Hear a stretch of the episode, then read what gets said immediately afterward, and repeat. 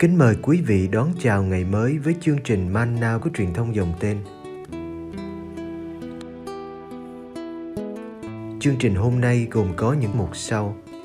Trước hết là lời Chúa và suy niệm, kế đến là hạnh các thánh. Bây giờ kính mời quý vị cùng theo dõi chương trình.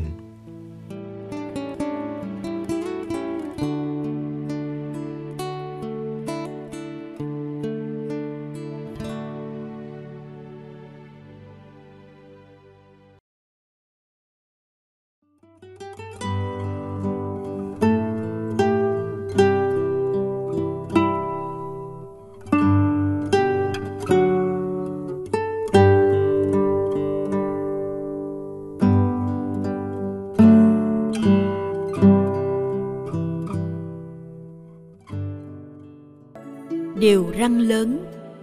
Luca chương 10.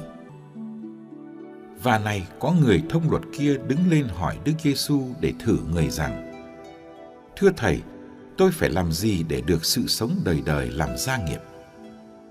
Người đáp: Trong luật đã viết gì? Ông đọc thế nào? Ông ấy thưa: Ngươi phải yêu mến Đức Chúa, Thiên Chúa của ngươi hết lòng, hết linh hồn, hết sức lực và hết trí khôn ngươi, và yêu mến người thân cận như chính mình. Đức Giê-xu bảo ông ta. Ông trả lời: Đúng lắm, cứ làm như vậy là sẽ được sống. Nhưng ông ấy muốn chứng tỏ là mình có lý, nên mới thưa cùng Đức Giê-xu rằng: Nhưng ai là người thân cận của tôi?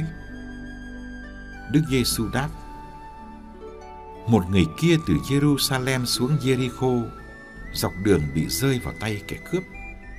Chúng lột sạch người ấy, đánh như tử, rồi bỏ đi, để mặc người ấy nửa sống nửa chết. Tình cờ có thầy tư tế cũng đi xuống trên con đường ấy. Trông thấy người này, ông tránh qua bên kia mà đi. Rồi cũng thế, một thầy Lê Vi đi tới chỗ ấy, cũng thấy, cũng tránh qua bên kia mà đi.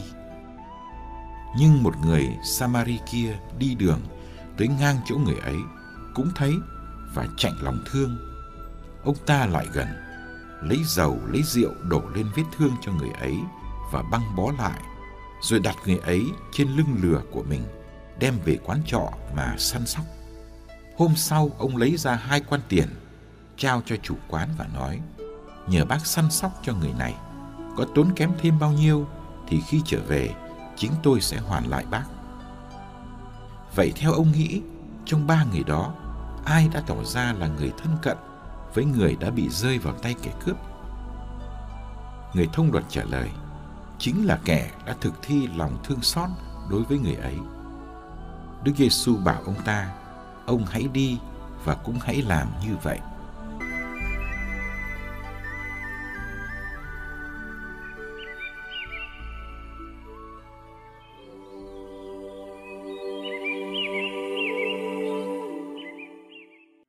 Trong tin mừng Matthew và Marco, vị luật sĩ đặt câu hỏi về điều răn nào là điều răn lớn nhất.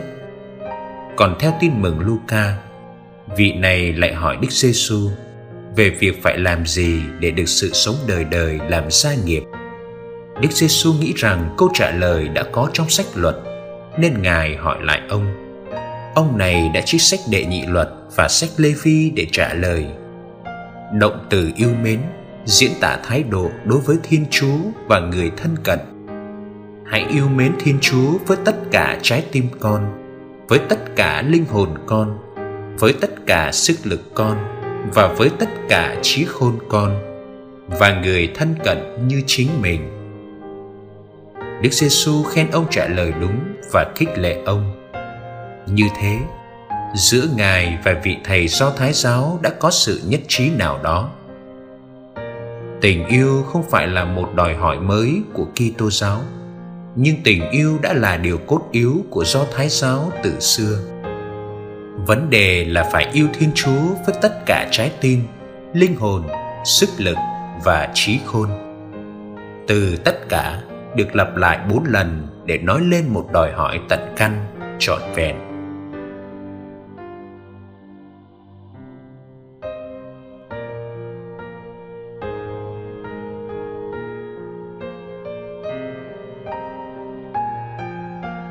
Nhưng Đức Giê-xu còn phải trả lời cho vị luật sĩ câu hỏi: ai là người thân cận của tôi?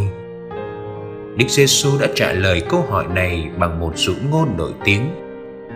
Qua đó, Ngài đã mở rộng quan niệm truyền thống về người thân cận.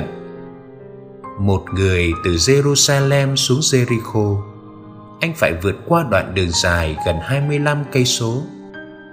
Đoạn đường này thời bấy giờ có nhiều trộm cướp.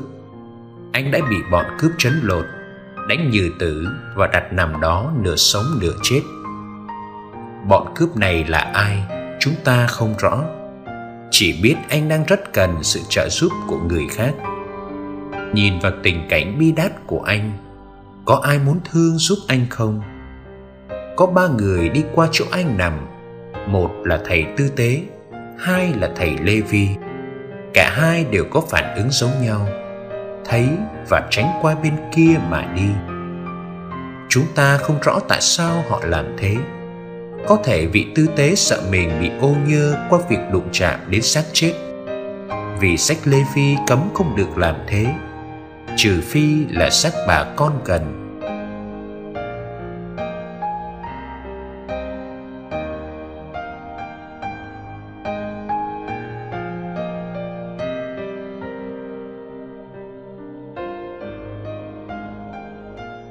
Nhân vật thứ ba đi ngang qua nạn nhân là một người Samari. Hầu chắc nạn nhân là một người Do Thái, vì không có chi tiết nào cho thấy anh ấy là dân ngoại cả. Giữa người Do Thái và người Samari vốn có mối hiềm thù lâu đời. Người Samari cũng thấy như hai người trước, nhưng đó không phải là cái nhìn lạnh lùng, vô cảm. Anh thấy bằng trái tim của mình, chính vì thế anh chạnh lòng thương, điều mà hai người trước không có. Mọi sự phải bắt đầu từ trái tim. Không có sức thúc đẩy của tim thì tay bất động. Người Samari đã làm một loạt hành động cụ thể: lấy dầu và rượu đổ lên vết thương, băng bó, đặt nạn nhân trên lưng lừa, đưa về quán trọ săn sóc, ở lại quán trọ nguyên ngày hôm ấy, trả tiền cho chủ quán và hứa sẽ trở lại trả thêm nếu cần. Tất cả những hành động này khởi đi từ lòng thương xót. Lòng thương xót thật sự khiến ta chấp nhận mất công, mất của, mất giờ, và có thể mất mạng nữa, vì có thể tên cướp vẫn còn núp đâu đây.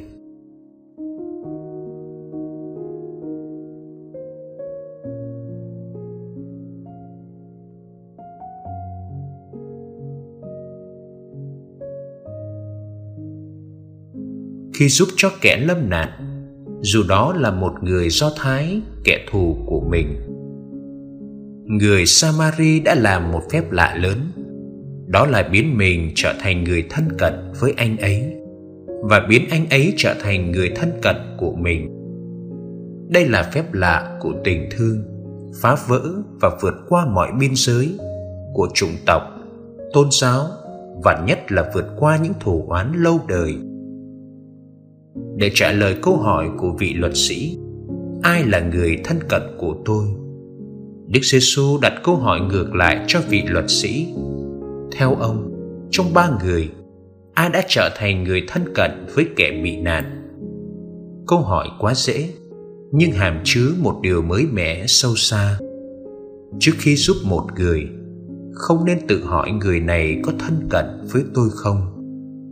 Chúng ta không chỉ giúp những người thân cận và loại trừ người khác. Chúng ta giúp một người chỉ vì người đó cần chúng ta.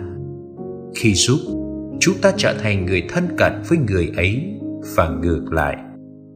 Ai được ta giúp đỡ thì người ấy trở nên thân cận với ta. Càng giúp nhiều, ta càng có nhiều người thân cận. Đức Giê-xu kết luận: hãy đi và hãy làm như vậy.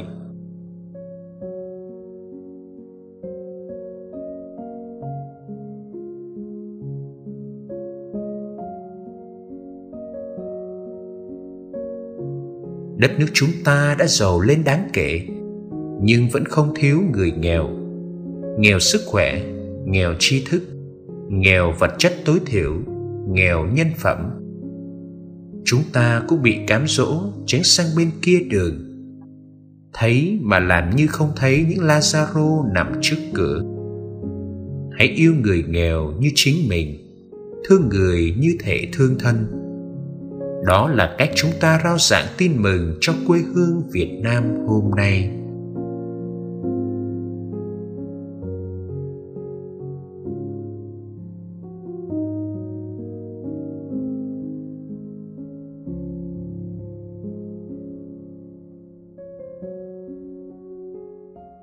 Lạy Chúa, lúc đầu chúng con chỉ muốn cầm tay nhau để làm thành một vòng tròn khép kín. Sau đó chúng con hiểu rằng cần phải buông tay nhau để nhận những người bạn mới, để vòng tròn được mở rộng đến vô cùng và trái tim được lớn lên mãi.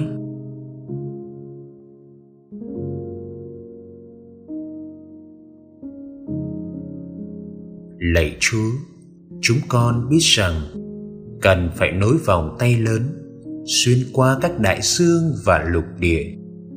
Vòng tay người nối với người, vòng tay con người nối với tạo hóa.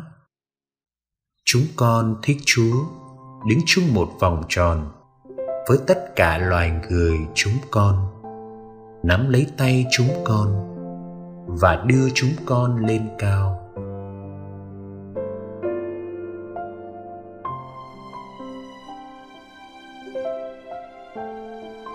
Ước gì việc Chúa giang tay trên thập giá giúp chúng con biết cầm lấy tay nhau và nhận nhau là anh em. Amen.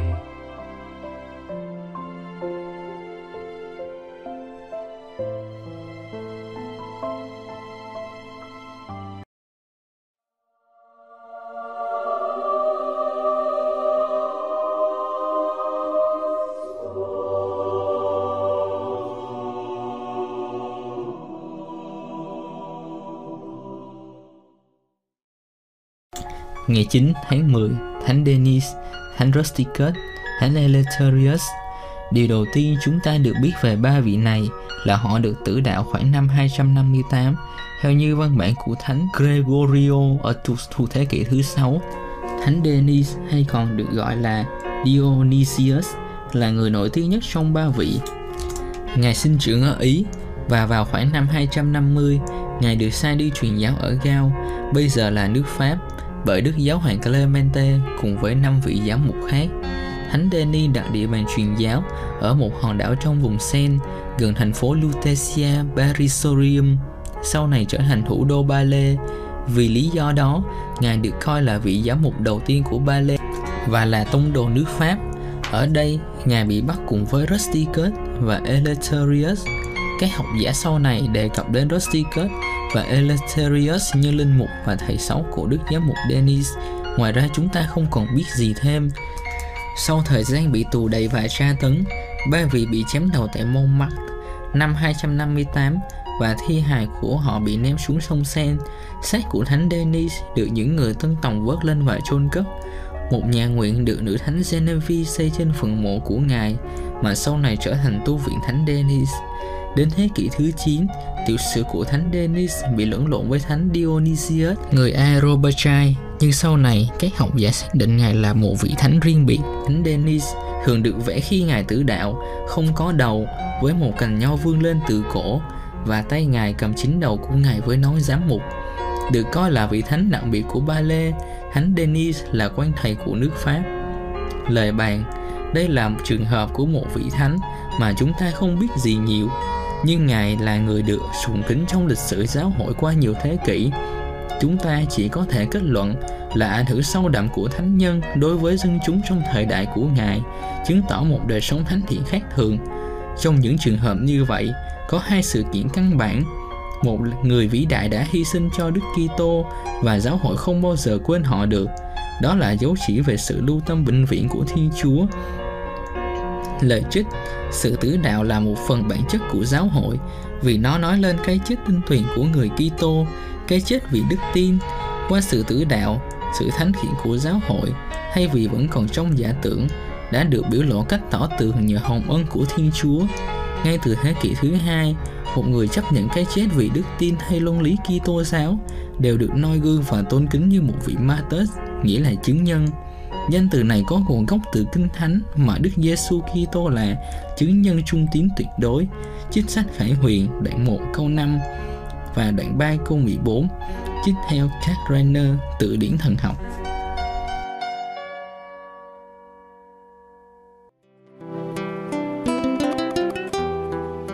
Cảm ơn quý vị đã theo dõi chương trình. Kính chúc quý vị một ngày mới tràn đầy niềm vui và ân sủng của Chúa và Mẹ Maria.